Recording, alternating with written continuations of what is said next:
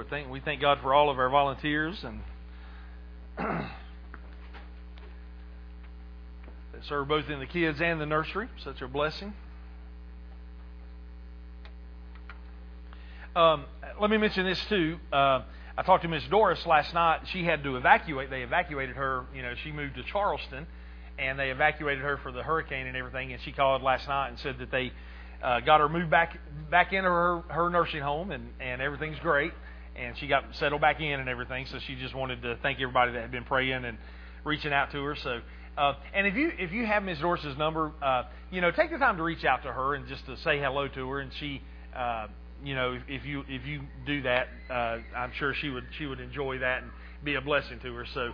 Um, uh, you know, I, sometimes you can. I'm sure it can get lonely in in the nursing homes and different things like that. So, uh, if you if you have her number or want her number, I can give it to you and and uh, just reach out and say hello to her. So, amen.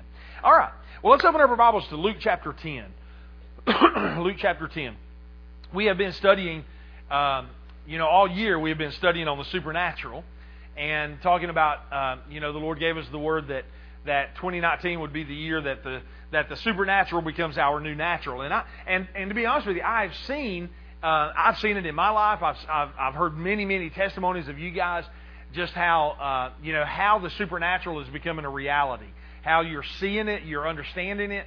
Uh, a lot of, and a lot of times, to be honest with you, um, it's kind of like what BJ was talking about when he was talking about the the baptism, uh, water baptism. Is it's not it's not necessarily that uh, it's like he said with water baptism. It's not necessarily that you know like you haven't ever been baptized you know, maybe you got baptized when you were young or something like that. But it's the fact that now you have a little bit better understanding of it.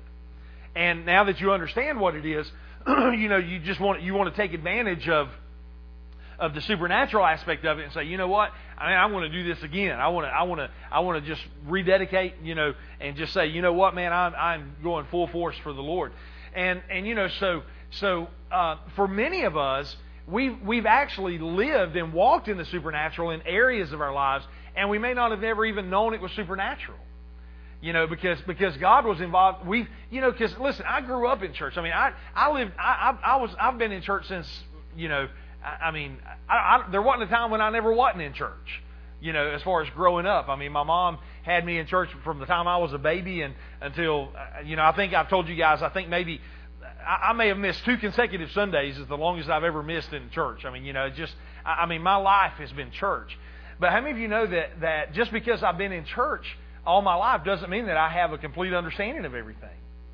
And and I grew up in a denominational church, and it was I mean it was I was into my twenties, and sometimes even in uh, in some things I was even into my thirties and late thirties and even early forties before I started understanding some of the some of the true meanings and some of the revelations of the Word. And you know what? I'm not through yet. I mean, I'm still learning, and God's still revealing things, and He's still opening my eyes to things. And thank God for that. Aren't you glad that that that we that you and I have the capability to still learn, and to, to still to get revelation, and to, for our eyes to be opened even more, so that we can walk more in the things of God. I mean, I'm so glad that my that my understanding didn't stop when I, you know, just when I was 20 years old or 30 years old. I mean, I'm, I'm going to be learning, and, and we, this way all of us should be, I'm going to be learning till the day I die. You know, I'm, I'm, I'm wanting to know more about God every day. And, and that's a good thing. So, so we've, a lot of us have lived in the supernatural and we've walked in it in certain areas. I remember Brother Hagin, when Brother Hagin first came out and, and talked about the believer's authority, when he first produced that book, that was in the, I think that was in the 70s maybe, I, I, I believe 70s or early 80s when he wrote that book. I'm pretty sure that's right. Um, I may have that date wrong, but but Brother Hagin said even then he said you know he said that that the majority of the church he said the majority of the church had just started to walk in the revelation had just started to to touch the revelation of the believer's authority. You know, isn't that something? I mean, and still, to, still, you know, uh, to this, still to this day, I would say that many people are just starting to to to wade in the waters of the supernatural you know, of the of the power of God and of the supernatural. So so I encourage you, you know, don't don't get tired of this. Don't say, "Oh, I wish you'd get off the supernatural." Don't don't do that. you know, let's let's just press in and say, "You know what, God, give us more revelation." And it's just like this morning. I, I'm going to share. Uh, we're going to talk about the Good Samaritan. How many of y'all have heard the the parable of the Good Samaritan? How many, you know, and, and I'm sure in Sunday school, if you were raised in church, this the, the, the parable of the Good Samaritan, we were we were taught that the parable of the Good Samaritan was all about being a good neighbor. It was all about just loving your neighbor and, and being kind to those that, that you meet. And you know, there is a there is an aspect of that that's correct. I mean, Jesus, you know, because the, the guy we'll read this, but the, the guy asked Jesus, you know, who's my neighbor? And Jesus told the story of the of the of the parable, and at the end of it, he asked he asked, you know, uh, he asked the guy that asked the question. Jesus asked him. He says, "So who do you think was the neighbor?" And, and he told him, you know. And Jesus said, "Well, then go and do likewise." But do you realize that that whole story really doesn't, the, the emphasis of that story was not on just being a good neighbor. The emphasis of the story of the Good Samaritan all has to do about eternal life. Whether you, whether you, you know, and I'll show you that. I'll, I'll back that up with Scripture. The original question that this guy asked Jesus was, What must I do to inherit eternal life? And in that context, Jesus told the parable of the Good Samaritan. So Jesus was he was telling a parable, and he he showed he showed this guy this parable about the good Samaritan, and it was all about how you know it was all about eternal life. It was a it was really a prophetic parable about Jesus coming to the earth and and coming and heal or coming and offering salvation and offering the baptism of the Holy Spirit and, and how the whole the whole process of salvation and the, the infilling of the Holy Spirit and Jesus and and and it was his explanation of what was getting ready to happen, you know, through his life. And and I'll show you this. We'll we'll uh, point this out in your bulletin. As a matter of fact, um, in your bulletin on your sermon notes, I did a lot of work for you, and took a lot of work away away from you. Uh, I put a I put some notes in here, and I put all of the all of the characters of the story of the Good Samaritan in here. And we're going to look at we're going to go through this and look at the look at the characters of the of the story, the parable of the, the Good Samaritan, and we're gonna we're gonna see how it relates to salvation and how it relates to what Jesus and I won't necessarily like I said, I don't necessarily say that we were wrong in teaching it about that it was about a good neighbor, but but that there's so much more to this story. Let me ask this: Did everybody get a bulletin? Because if you didn't, raise your hand, and the ushers get you one, so you can have the notes on here. If you need one, raise your hand, and you might just pass out a couple, Stephen, and to make sure, because I normally I, I used to put the sermon notes in there a lot, and then I kind of got away from it. And I just felt yesterday as I was going back over this, I just felt like just keep your hand up if you need a bulletin, and Stephen's got one there for you, and um, maybe one or two more up here. I need one too, Lewis, if you don't mind. Uh, I didn't grab one this morning. That way, I can make sure that I get all the get all of them answered. So let's talk about let's talk about this story about the good Samaritan. First, let me let me say this.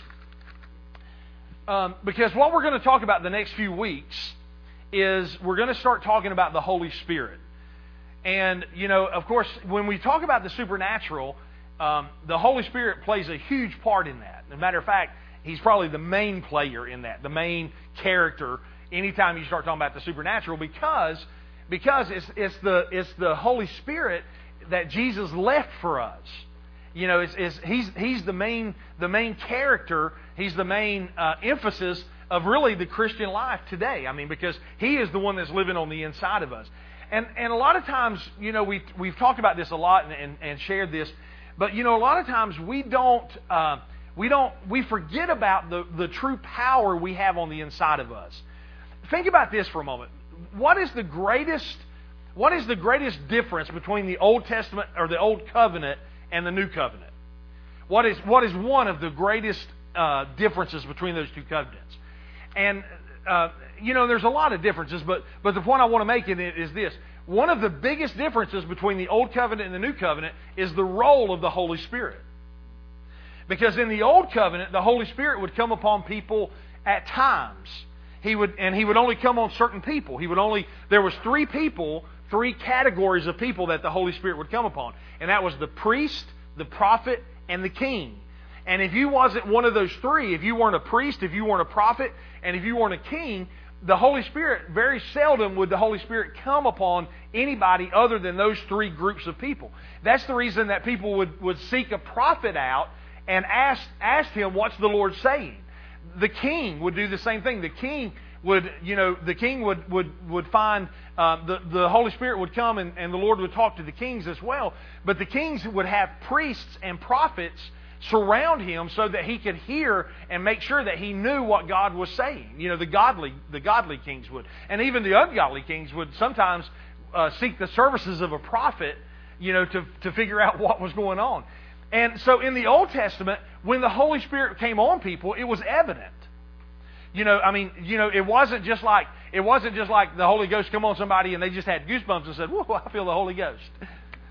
It was so much more than that. As a matter of fact, when the Holy Ghost would come on people, the story of Elijah in 1 Kings, I think 17, 18 in there, the Holy Spirit, the Bible says that the Holy Spirit came on Elijah and he outran the chariot, the king's chariots down the mountain. Now think about that. The king would have the fastest and strongest horses, the best equipment. I mean, there wasn't anybody faster than the king's chariots. But yet the Spirit of the Lord came upon Elijah and a man outran a horse. That's the power of God. Think about Samson. Samson was a man that, that the power of the, or the, the, the Holy Spirit would come on Samson and he, at, at one time, I love the story of Samson. At one time, he, he went and jerked the, the gate off of a city and carried up the mountain away from the city. Now, the gate of a city, it wasn't just like a gate out going into a back door. We're talking about a huge gate, probably, probably weighed maybe even a thousand pounds or more. I mean, you know, it's a huge gate to enter into the city, like a double, like a double uh, four-lane road going into a, into a city or something, and it had a gate on it. One time, the Spirit of the Lord came on Samson, and he grabbed the gate, jerked it off the hinges, and carried it up the mountain and threw it on top of the hill. In other words, there was evidence that, that the power of God was on these men and women. You know, when the, when the hand of the Lord would come on them, when the Spirit of God would come on them. So then you fast forward to the new covenant, and in the new covenant, the Bible says now the Holy Spirit didn't just come on people, but at salvation, now the Holy Spirit lives inside of us. And not only does He live inside of us, Jesus told His disciples, he, he, he shared with His disciples, He said, you know, and, and I believe when, when, when He met them that day and He breathed on them, I believe that that was the moment that they, after his resurrection, I believe that was the moment his disciples got born again. And then, and then he, then Jesus said these words, and it's the whole story of the, the first couple chapters of the book of Acts. Jesus told them this. He said, now, y'all go wait in Jerusalem until you be endued with power. Or, or another way, we don't use that word endued very much, but we could say it this way in today's language. It would be go wait until the Holy Spirit comes upon you. And of course, we know when that was. That was on the day of Pentecost when, when, the, when the Holy Spirit was poured out and the Holy Spirit came upon them. They saw cloven tongues of fire sitting on each one of them. They, were, they started speaking in tongues, and everybody thought that they were drunk. But, you know, Peter stood up and said, These men are not drunk as you suppose. He didn't say they weren't drunk. He just said, He said they're not drunk like you think they're drunk. Amen. You know, he said they got a new wine that they're drinking. And that's going to, that's going to play a part in, in this, even in this parable of the Good Samaritan. We're going to see that play a part in this, in this parable. So the biggest difference, one of the biggest differences, not the only difference, but one of the biggest differences between the Old Covenant and the New Covenant is the role of the Holy Spirit. Because now in the New Covenant, for every one of us, when we give our life to God, when we give our life to Jesus, we invite Him to be our Savior then all of a sudden the Bible says we become a brand new creation on the inside. The Holy Spirit literally comes to live on the inside of us. And we have the same power that rested on Samson, the same power that rested on Elijah, the same power that, that raised, and actually the greatest act of power that ever was, the Bible tells us, was when the Holy Spirit raised Jesus from the dead. He went into hell and rose and, and, and brought Jesus back out of the depths of hell, and he brought him out a victor, not a victim. And, and the Bible says that same power that raised Jesus from the dead now lives on the inside of you. Come on, that's good news. I mean, in other words, listen, we're not powerless. We, I mean, we have that power living on the inside of us every single day, available any time that we seek it. Come on, man, that's good. I mean, that's that's good news, amen. so, so, you know, the, the, the issue is a lot of times we don't, we don't appropriate that or we don't, um, we don't take into, take into consideration the power that's living on the inside of us when we face circumstances and troubles and trials we, we go about it trying to do our own way, trying to do it through the way, you know, the way we were brought up or the way we've always done it or, or just trying to figure it out in our own strength and in our, our own power instead of allowing the, the power of the Holy Spirit, which is on the inside of us, instead of allowing Him to do it, we try to do it in our own strength and our own ability. And we end up getting in trouble. And we end up seeking, you know, crying out, saying, God, where are you? and he's, you know, and in that still small voice, he's like, I'm right here. You know, you just kind of forgot about me. You know, so so let's read this. So let's look at this this story about the Good Samaritan. Now, and let me just share this too, because just something for you to, to know. Uh, the Jews and the Samaritans hated each other. They were like enemies.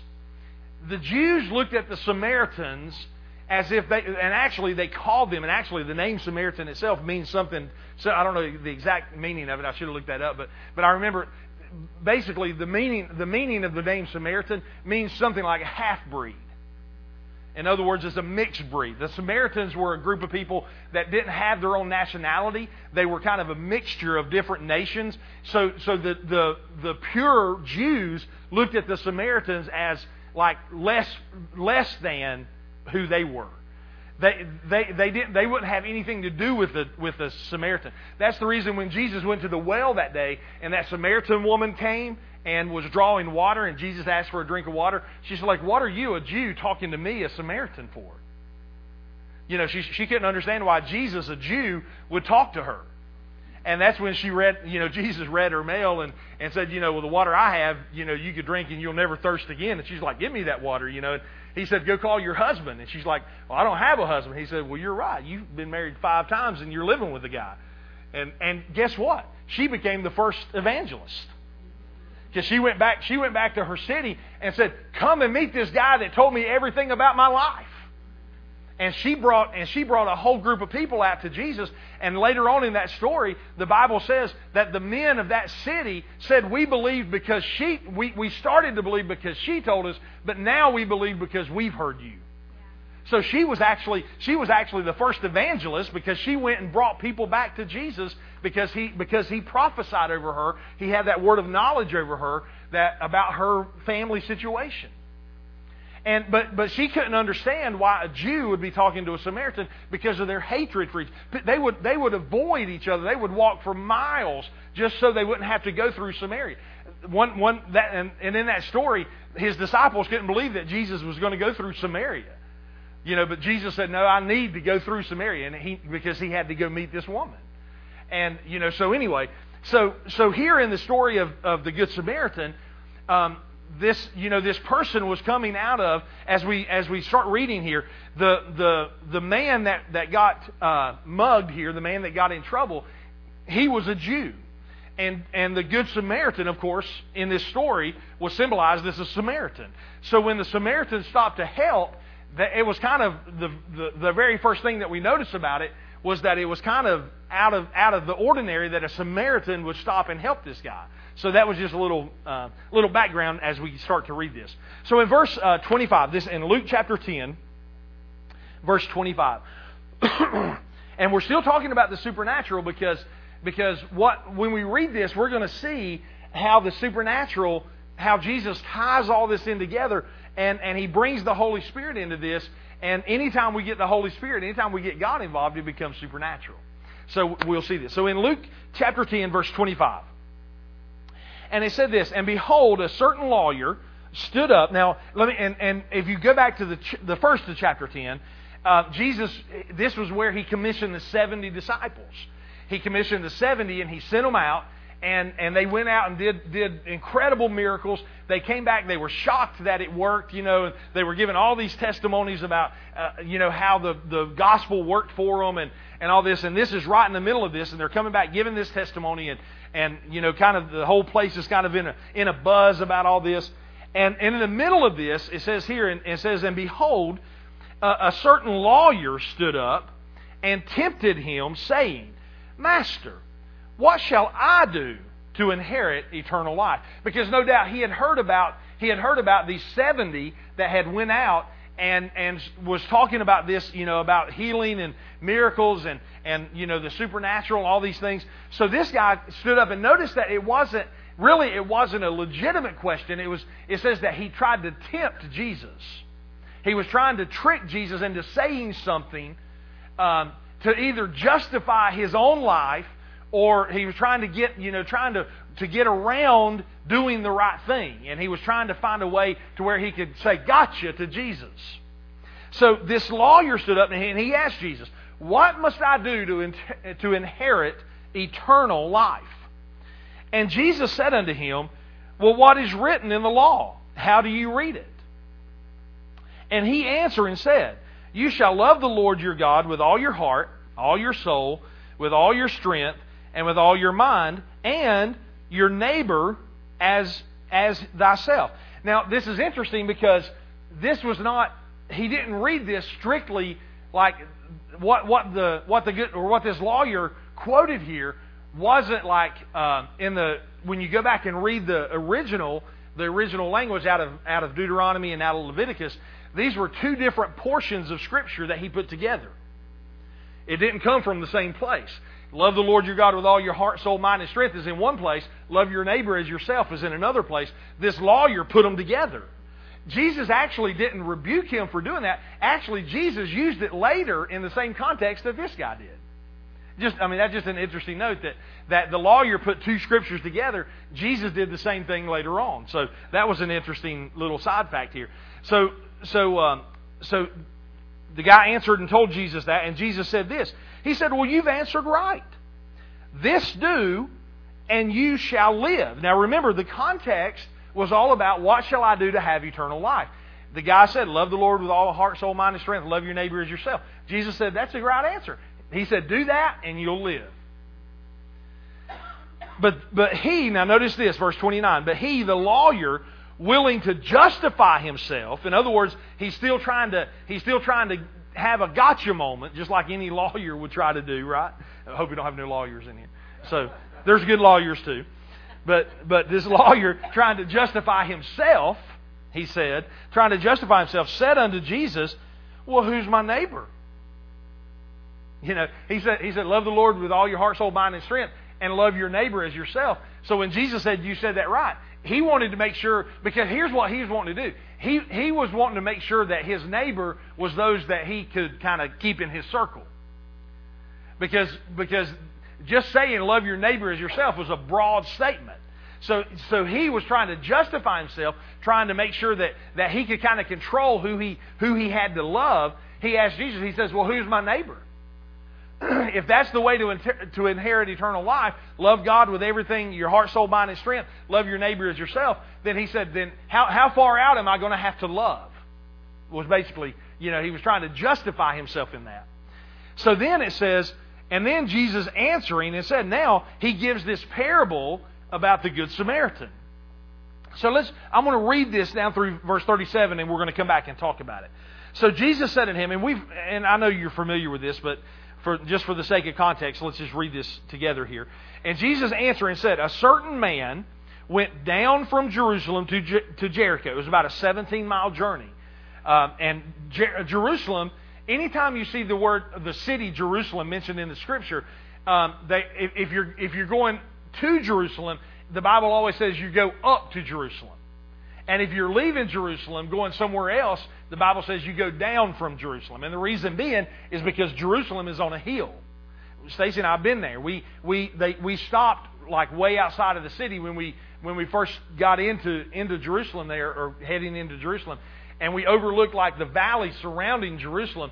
And sure enough, Jerusalem was sitting high up on a hill, and to get there, you had to climb, you know, the the mountain, the roads led up to Jerusalem, and if you left Jerusalem, you would you would descend and go down to any other city that you were going to. So he said here that that Jerusalem, a man left Jerusalem and went down to Jericho, and fell among thieves, which stripped him of his raiment and wounded him, and departed, leaving him half dead. And by chance there came down a certain priest that way, and when he saw him, he passed by on the other side. And likewise a Levite. And when he, and when he was at the place, he looked on him and passed by on the other side. But a certain Samaritan, as he journeyed, came where he was. And when he saw him, he had compassion on him. And he went to him, and he bound up his wounds, pouring in oil and wine. And he set him on his own beast, and brought him to an inn, and took care of him.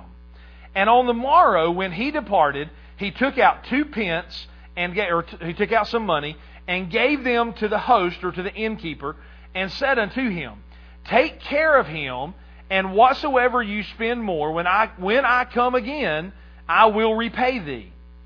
Which now of these, Jesus now turn, you know, he's looking at this young lawyer, and he said, Which now of these, um, these three, thinkest thou was neighbor unto him that fell among the thieves? And the lawyer said, Well, he that showed mercy on him. Then Jesus said unto him, Go and do likewise.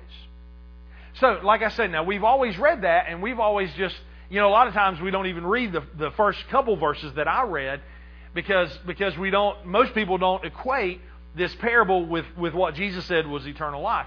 But I want you to look at it from a new perspective this morning. I want you to look at it from, from the perspective of maybe how Jesus was, was talking and, and, and showing this parable to this rich young, or this, uh, this lawyer. So let's look at this for a minute. Who, if we're looking at it from a redemptive standpoint, if, if we're looking at this like, like Jesus is telling the story of, of redemption through this, through this story of the Good Samaritan, through this parable of the Good Samaritan, the man would be symbolic of Adam. In other words, mankind. So mankind left Jerusalem, was going down, you know, going down his own way, and he fell among. So on your on your handout there, I put man equals, and and I just want you to write Adam out beside man. So the man in the story was Adam or mankind. And it says that he, he, was, he took his journey from Jerusalem down to Jericho and he fell among thieves. The thieves in this story, of course, would be Satan and all of his uh, demons. And notice what, notice what happened here. It says, it says three things that, that these thieves did to this man. It says, it says he fell among thieves. Number one, which stripped him of his raiment. Number two, wounded him. And number three, departed, leaving him half dead. So, what is the, when, when we talk about what happened at the fall, and when we talk about the curse of the law, the curse that, that came when Adam and Eve fell, there's three parts to the curse. And the three parts to the curse that, that by the way, Jesus in his, in his death, burial, and resurrection redeemed us from the curse. So we're redeemed from all three of these. But the three parts of the curse is this. The first one is poverty. And notice here it says that he, they stripped him of his raiment. They took his possessions away from him, leaving him in poverty. Now, if you think about what Adam, if you think about what Satan did to Adam and Eve, what did he do? He stripped them of their glory. In other words, now he actually didn't do it. When they just when they when they agreed with Satan, they lost their glory. You know, they lost their connection to God because they agreed with Satan instead of agreeing with God and doing what he told them to do. But number one there was they, they, they stripped him of his raiment, which is poverty. Number two, they wounded him, which would be sickness. Now, what did, what did God tell Adam and Eve would happen to them you know, because listen, when God created Adam and Eve, He never intended for them to die. He told them, He said, be fruitful and multiply and, and subdue the earth. He intended for Adam and Eve to have kids and to procreate and and to take the Garden of Eden and expand it and expand it and expand it until the whole earth was subdued and until the whole earth became like the Garden of Eden. And but no, now here Adam in this story, Adam comes among thieves, which was Satan. He, Satan stripped him. He, he brought poverty to him. He wounded him. He, he brought sickness into him. Because what did God tell him? The moment you eat of that fruit, you will surely die. Sickness, sickness did not come in until listen, Adam and Eve had to die some way because God never intended for them to die. And sickness wasn't introduced until until they broke covenant with God.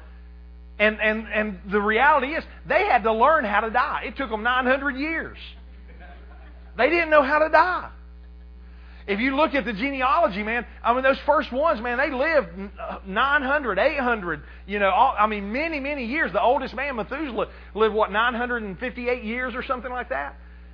969, not quite, not quite a thousand, not quite that, that, that, that span of a thousand years, but, but almost reaching that. So the second thing was that he fell among thieves, and, and they stripped him of his raiment, which is poverty. They wounded him, which was sickness. But the third, and probably the, the most devastating of all three of those, was, was the spiritual death. And notice here in this story, it says they left him half dead. In other words, when Adam and Eve, when they, when they, when Eve took that fruit off the tree that day, she, she, she ate that fruit. We always depict it as an apple. I don't know what kind of fruit it was, but, but when she took that bite of that apple, the, God told them, God had told Adam, He said, the moment you eat that, you will surely die. But guess what? She ate it, and she didn't drop over dead. Adam, knowing what she did, Adam took the, the fruit and he ate it. He didn't die or not naturally anyway. But what happened? Spiritually, they died. So you can say this they died spiritually. They were still alive physically, but now they were spiritually dead. So we could say that they were half dead. They were, they were alive physically, but spiritually they were dead. So here, the threefold curse, the threefold curse of the law is poverty, sickness, and spiritual death. So, so here, so here we have now, you have this dilemma. Here this guy is, here Adam is on the side of the road. He's been robbed of his, of his, of his wealth. He's been, he's been wounded. He's, he's sick now, and he's, he's half dead, and he's laying there, and he can't help himself. He has no way to help himself now. But just by chance, and just, just because, uh, you know, uh, other things happen and other people get involved in this, we come to the part here where it says in verse 31, and it actually says, And by chance there came down a certain priest. So now you would think, you would think a priest would help somebody that had just been that had just been robbed and and was sick and was half dead. What does the priest represent? It represents religion. Now you think Jesus, who was the only people that Jesus really scolded and really was very hard on in his ministry. It was the religious folks. The Sadducees and the Pharisees. I mean, it was the ones that, that should have been doing the right thing. Jesus told him, said, You search the scriptures daily, and you don't even know that I'm right in front of you. You know, so the priest represents religion, and notice what religion will do. Religion, notice it says, And by chance there came down a certain priest that way, and when he saw him, he passed by on the other side. Religion, listen, religion will leave you stuck in a ditch. If you can't help them, they're not going to help you. so, so when people look to religion, and listen, we've all been, we've all probably been stuck in religion and had religious uh, thoughts and religious uh, mindsets. And, you know, because one of the great things that Satan loves to do is get people tied up in religion. Not the gospel, but in religion. Because if they get you tied up in religion, it's all about it's all about the rules, it's all about works, it's all about doing doing something to get to, to get right. See, this guy, the priest, religion, looked over there and saw saw Adam, and he just walked by on the other side and said, I'm not going to help. See, because religion won't help you. The second thing, now notice he goes on, he says, and likewise the Levite when he was at the place, he came and looked on him and passed by on the other side. So this, so now the Levite, at least he walked over to the edge. You know, the here, like if, if Adam's laying right over here, the, the religion came by and religion just looked at him and just turned his head and kept walking. Now here comes the Levite. The Levite at least, at least walks over here and looks. Oh yeah, that's pretty bad. Then keeps going. I went golfing with somebody the other day and and uh, he guy he hit it in the hit it in the bunker, and we were he was you know, and and I told him we got up to the bunker, and it was right on the lip. I said, yeah, that looks bad. he's like, well, thanks for your support, man. You know, I was like, oh yeah, anytime. I was like, that's a bad shot, man. And you know, and he's like, well, man, thanks for your support. So the Levite looked at it, looked at it, and passed by. What does the Levite represent? The Levite represents the law. You see, the law was given because man turned his back on God. The law was given, but the law was never given to save. The law was given to point man and, and to show man their need for a Savior. So the law went and looked on him, and he's like, Yeah, you're in pretty bad shape. Sorry, can't help you. And went on. Because if you trust in the law, it'll leave you half dead, it'll leave you stripped and wounded. When you try and do it in your own strength by works and by, by your ability and, and by keeping a law or keeping religious traditions or anything like that, the least and the Levi and the priest, they just walked right on by and just didn't even help this guy. So now Adam, Adam is in worse shape than he was to begin with. Because now the religion came by didn't help. The law came by. The law had been given now. It didn't help. So now we come to verse 33. And remember, Adam being a, you know, symbolic in this story, being a Jew, it just by chance, he probably looks up and sees a Samaritan coming, and probably in his mind, he's thinking, oh, great, a Samaritan. You know, he won't stop to help me because they, because they hated each other. But it says, but a certain Samaritan, as he journeyed, excuse me, came where he was. Now, see, now notice that as we read these next couple verses, notice the symbolism here. Notice that th- this, this guy that was wounded didn't have to come to Jesus, but Jesus came to where he was. You see, Jesus came from heaven to earth. Man was wounded, man was broken, man was dead. And, and the Bible says, who can, go, who can go to heaven and get God? You know, but thank God we don't have to go get him because the Bible says he came to us. This good Samaritan in this story came to this man, came where he was. He didn't, the, the man didn't do anything. The man was laying there. He, he didn't have money. He was sick. He was half dead. He had nothing to offer this guy. But yet, here this Samaritan came. It says he came to him. He says he came where he was, and when he saw him, he had compassion on him. Thank God that God had compassion on us. Thank God that He loves us. The Bible says He loves, the Bible says, as a matter of fact, that, that He loved us first so that we could love Him. If you see, because if that Samaritan in this story, just just sticking with the story, if this Samaritan hadn't had not stopped and came and had compassion on this on, on this man, then he would never be able he would never be able to, to get out of that situation. But this man had compassion. He loved him. The Bible says this, the Bible says that while we were yet sinners, Christ died for the ungodly. While you were at your worst, while you were the worst enemy of God, while you were while you were cursing him and, and doing living all kinds of hell in your life, while you were at your worst, God still loved you. And he still came to where you were. He had compassion on you. And then notice the next verse, in verse 34, and it says it again. He went to him. So the Samaritan, let me just say this the Samaritan would be Jesus in this story. Jesus came to us.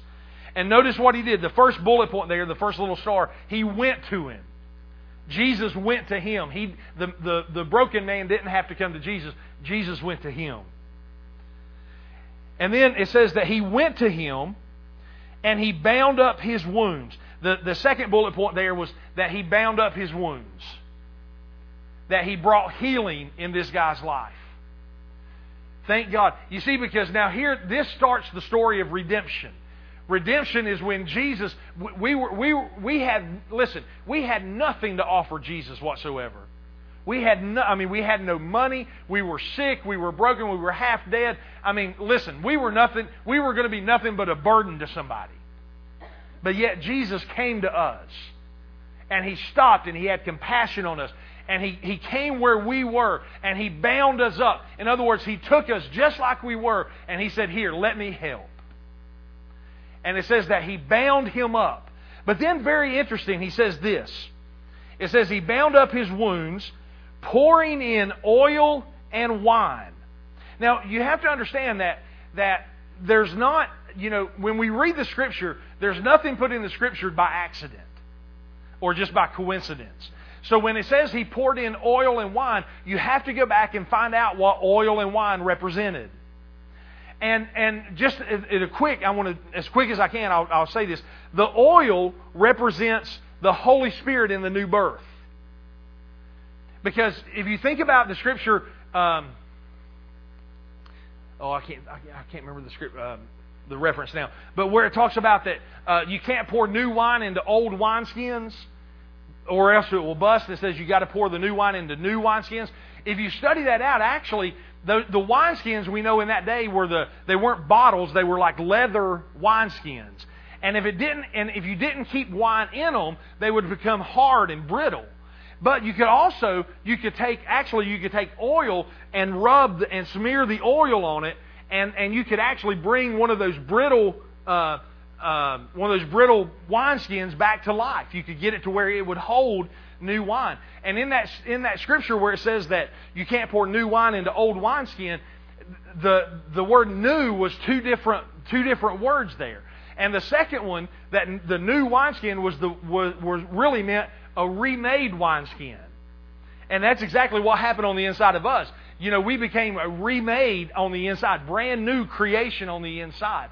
But you take that oil and it makes the wineskin new so that the new wine can be poured into it. But the oil represents the salvation. And, and all throughout Scripture, you see this that, you know, like when, when a king was anointed, what were they, how did they anoint the kings? They anointed the kings with oil and and it was you know and so oil always represented an anointing for a, a, something new a new season a, something new so here we see the oil in this story represents the holy spirit in the new birth and then wine now i know we just had communion last week and we talked about uh, you know how how the the, the blood of Jesus, wine represented the blood of Jesus, and that's one aspect of it. But then also, we, we understand when you study wine out in the New Testament, it also represents the, the baptism of the Holy Spirit.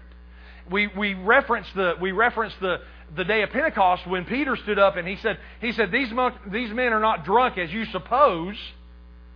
But he said, he said what? He said, as it's only 9 o'clock in the morning, he says, but, in other words, what he was saying, they're not drunk with, with natural wine. They were drunk on the wine of the Holy Spirit.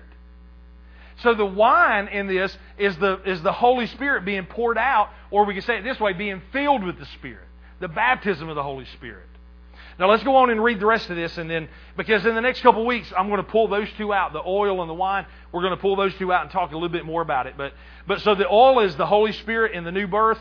The wine is the Holy Spirit being poured out, and and what we call the baptism of the Holy Spirit or being being filled with the Spirit.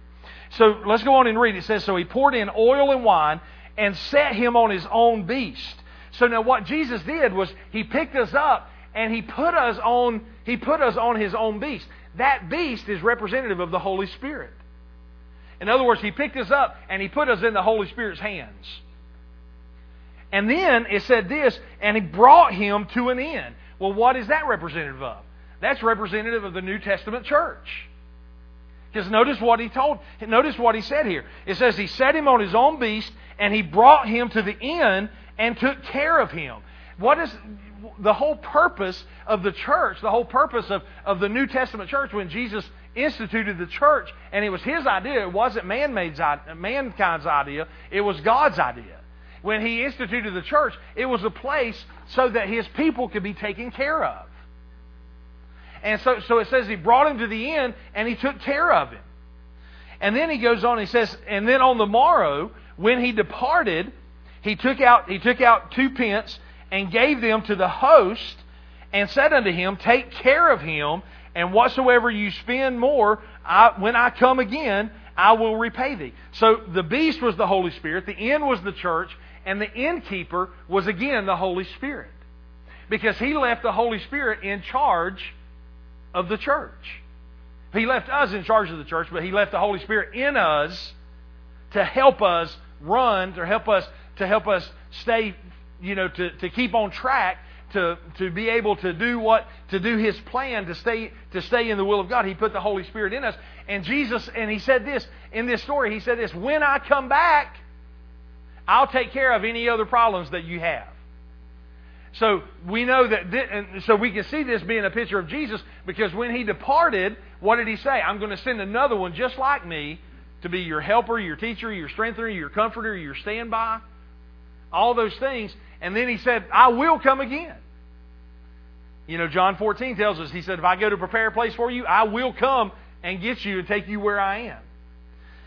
So, so he said, so he said that uh, when I come again, I'll repay you. And he asked him, he said, now which of these are your neighbor? And the guy said, well, the one that had mercy on him. So see, here, here is what Jesus said. The question, the original question, what must I do to inherit eternal life? And the answer in a nutshell is this. You've got to love Jesus. You see, because I guarantee you, this, this man, Adam, that was, that was robbed, beaten, left half dead, I guarantee you, when, when Jesus came and picked him up, the Good Samaritan came and picked him up, bound him up, poured in the Holy Spirit, baptized him in the Holy Spirit, set him in the church, and said, Here, this, they're going to take care of you now. And the Holy Spirit is left here to, to, to take care of any other issues you have. And then he said, I'll come back to get you. But I guarantee you, that guy had an affection for Jesus. That guy had an affection for the Good Samaritan in the story. Wouldn't you say that? Wouldn't you say that he would, he would be thankful for him? That he stopped and that he bound that he came to him, that he bound him up, that he that he did. So Jesus so Jesus was telling telling this this uh, lawyer, he was saying he's saying who's my neighbor, and Jesus basically was saying this. When you love, because the, the remember the two things. His answer was when Jesus said, "What does the law say?" He said, "Love the Lord with all your heart, soul, mind, and strength." And then number two, love your neighbor as yourself. The answer to this was this when I love Jesus with everything in me, I'll love anybody he puts in my path. But what is the key to being able to love anybody he puts in our path? Is it the law? Is it religion? Is it doing doing works? Is it is it you know keeping a set of rules and and and rigid things and and you know working ourselves to the bone? No, it's not that at all. What's the key to being able to love anybody? Loving Jesus. You see, because when we love Him, then He comes to us and He takes care of everything. And He bounds, He, he wraps us up, he, he binds us up, He pours in the, the whole, He's given us the Holy Spirit, not only in salvation on the inside, but He's given us the baptism of the Holy Spirit for the, for the works on the outside. And we'll, we'll talk about that in the weeks to come. But, but so, so, and you might say, well, Pastor, what's that got to do with the supernatural? Listen, it has everything to do about it. Because this story here, uh, I want you to notice a couple things as we finish up here this morning. The story here is this the Holy Spirit is not just in our lives for salvation. A lot of people think that, that when we get born again, the Holy Spirit comes to live in us and that's all He does. But notice in this story, the Holy Spirit came in at salvation, but he also he also was the baptism. He also was the beast that we rode. He also was the innkeeper that, that helped take care of the of us. And, and he was there whenever Jesus comes back, he's going to be there to hand us back off to him. And see, so the Holy Spirit has multiple roles in our lives. And when we involve him in every area of our lives, then that's when we'll see the supernatural power of the Holy Spirit. That's when we'll see the evidence, even like the, the, the, testimony I shared with you when we received the tithes. That's when we'll literally see the hand of God working in our lives in every area. So, so the question, the, the question this lawyer asked Jesus, what must I do to inherit eternal life? And Jesus basically just, he, he asked him, he said, what does the law say? Love the Lord with all your heart, soul, mind, and strength, and love your neighbor as yourself. Jesus basically said, let me tell you a story how you do that. You love me first and then you can love anybody that comes in your path. And, and then and then Jesus said, which one? Ha-? He said, which which one of these three was the neighbor? And the guy said, well, the one that had mercy on him. And then what did Jesus tell him? Go and do likewise. In other words, go and love me. Give your life to me. Sell out for me. Love me with all your heart, all your soul, all your strength, all your mind. And when you do that, no matter who comes in front of you, you'll be able to love them because you have the Holy Spirit. You have you have everything you need to take care of whatever whatever obstacle, whatever situation comes in your life. And notice it wasn't it wasn't a um, a politically correct thing because he was a Samaritan and he he bound up and helped a Jew be or a Jew be healed. So it wasn't anything about well I'll only love my kind, my color, my nation, my this, my that. No, it's we love whoever God puts in front of us. There's no color, there's no nationality, there's no uh, there's no barriers that the love of God doesn't break down when we allow Him to do that. But first and foremost is this you have to love God. You have to give your life to Him. You have to be willing to say, Lord, I, I'll let you come in and bind and, and heal me up and, and bind my wounds and, and wrap me up and, and, and carry me and set me in, in the place where, where you have for me to sit. You see, the church, guys, listen, here, I mean, this is another example of where Jesus is teaching about, I, I believe, I mean, this is a good example of this, where he's teaching about the importance of a church. You see, this guy, this guy that had been, been stripped, been had was sick, and now that he was he was half dead, where did Jesus take him? He didn't take him to heaven right away.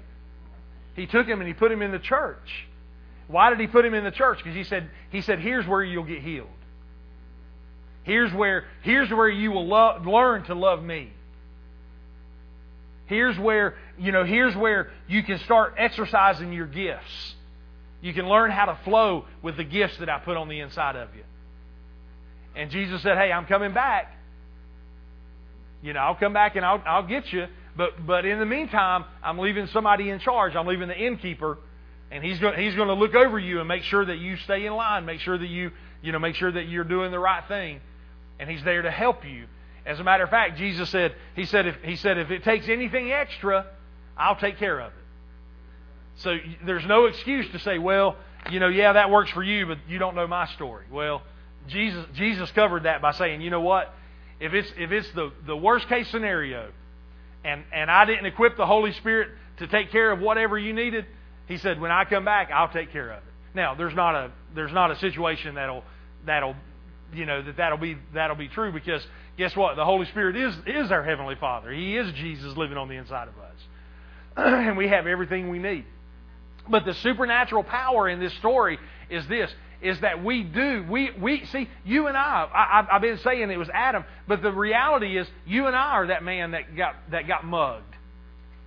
Going from, leaving from Jerusalem. And it was Satan, the one in John 10 10, it says, The thief comes to steal, kill, and destroy. You know, anything negative that happens in your life, anything that brings death, and anything that, that anything that's stolen from you, those type of things. It, you know, God didn't do that. The Bible says it's the enemy that steals, kills, and destroys. But Jesus said, I came to give life and give it more abundantly.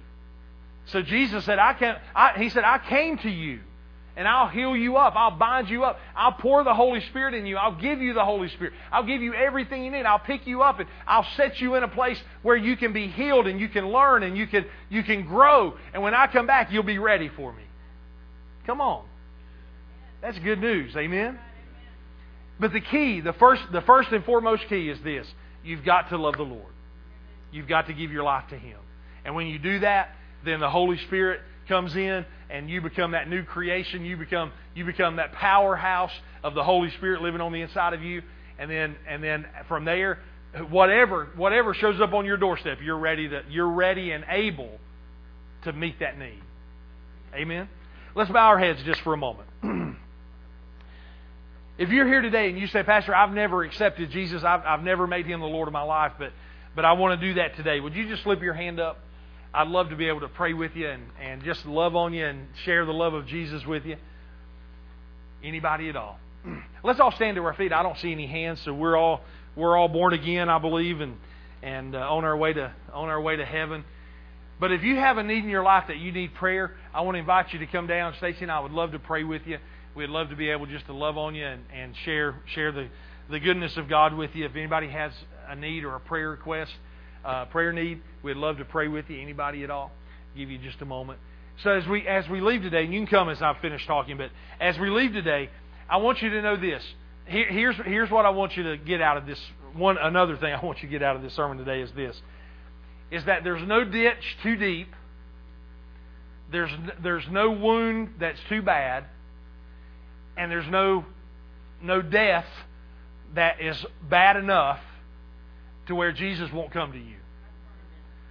Wherever you are, whether whether you're a brand new Christian or whether you've been a Christian for, for 80 years, you just got to know this. When you love when you love him, you know, just just he, he loves you regardless.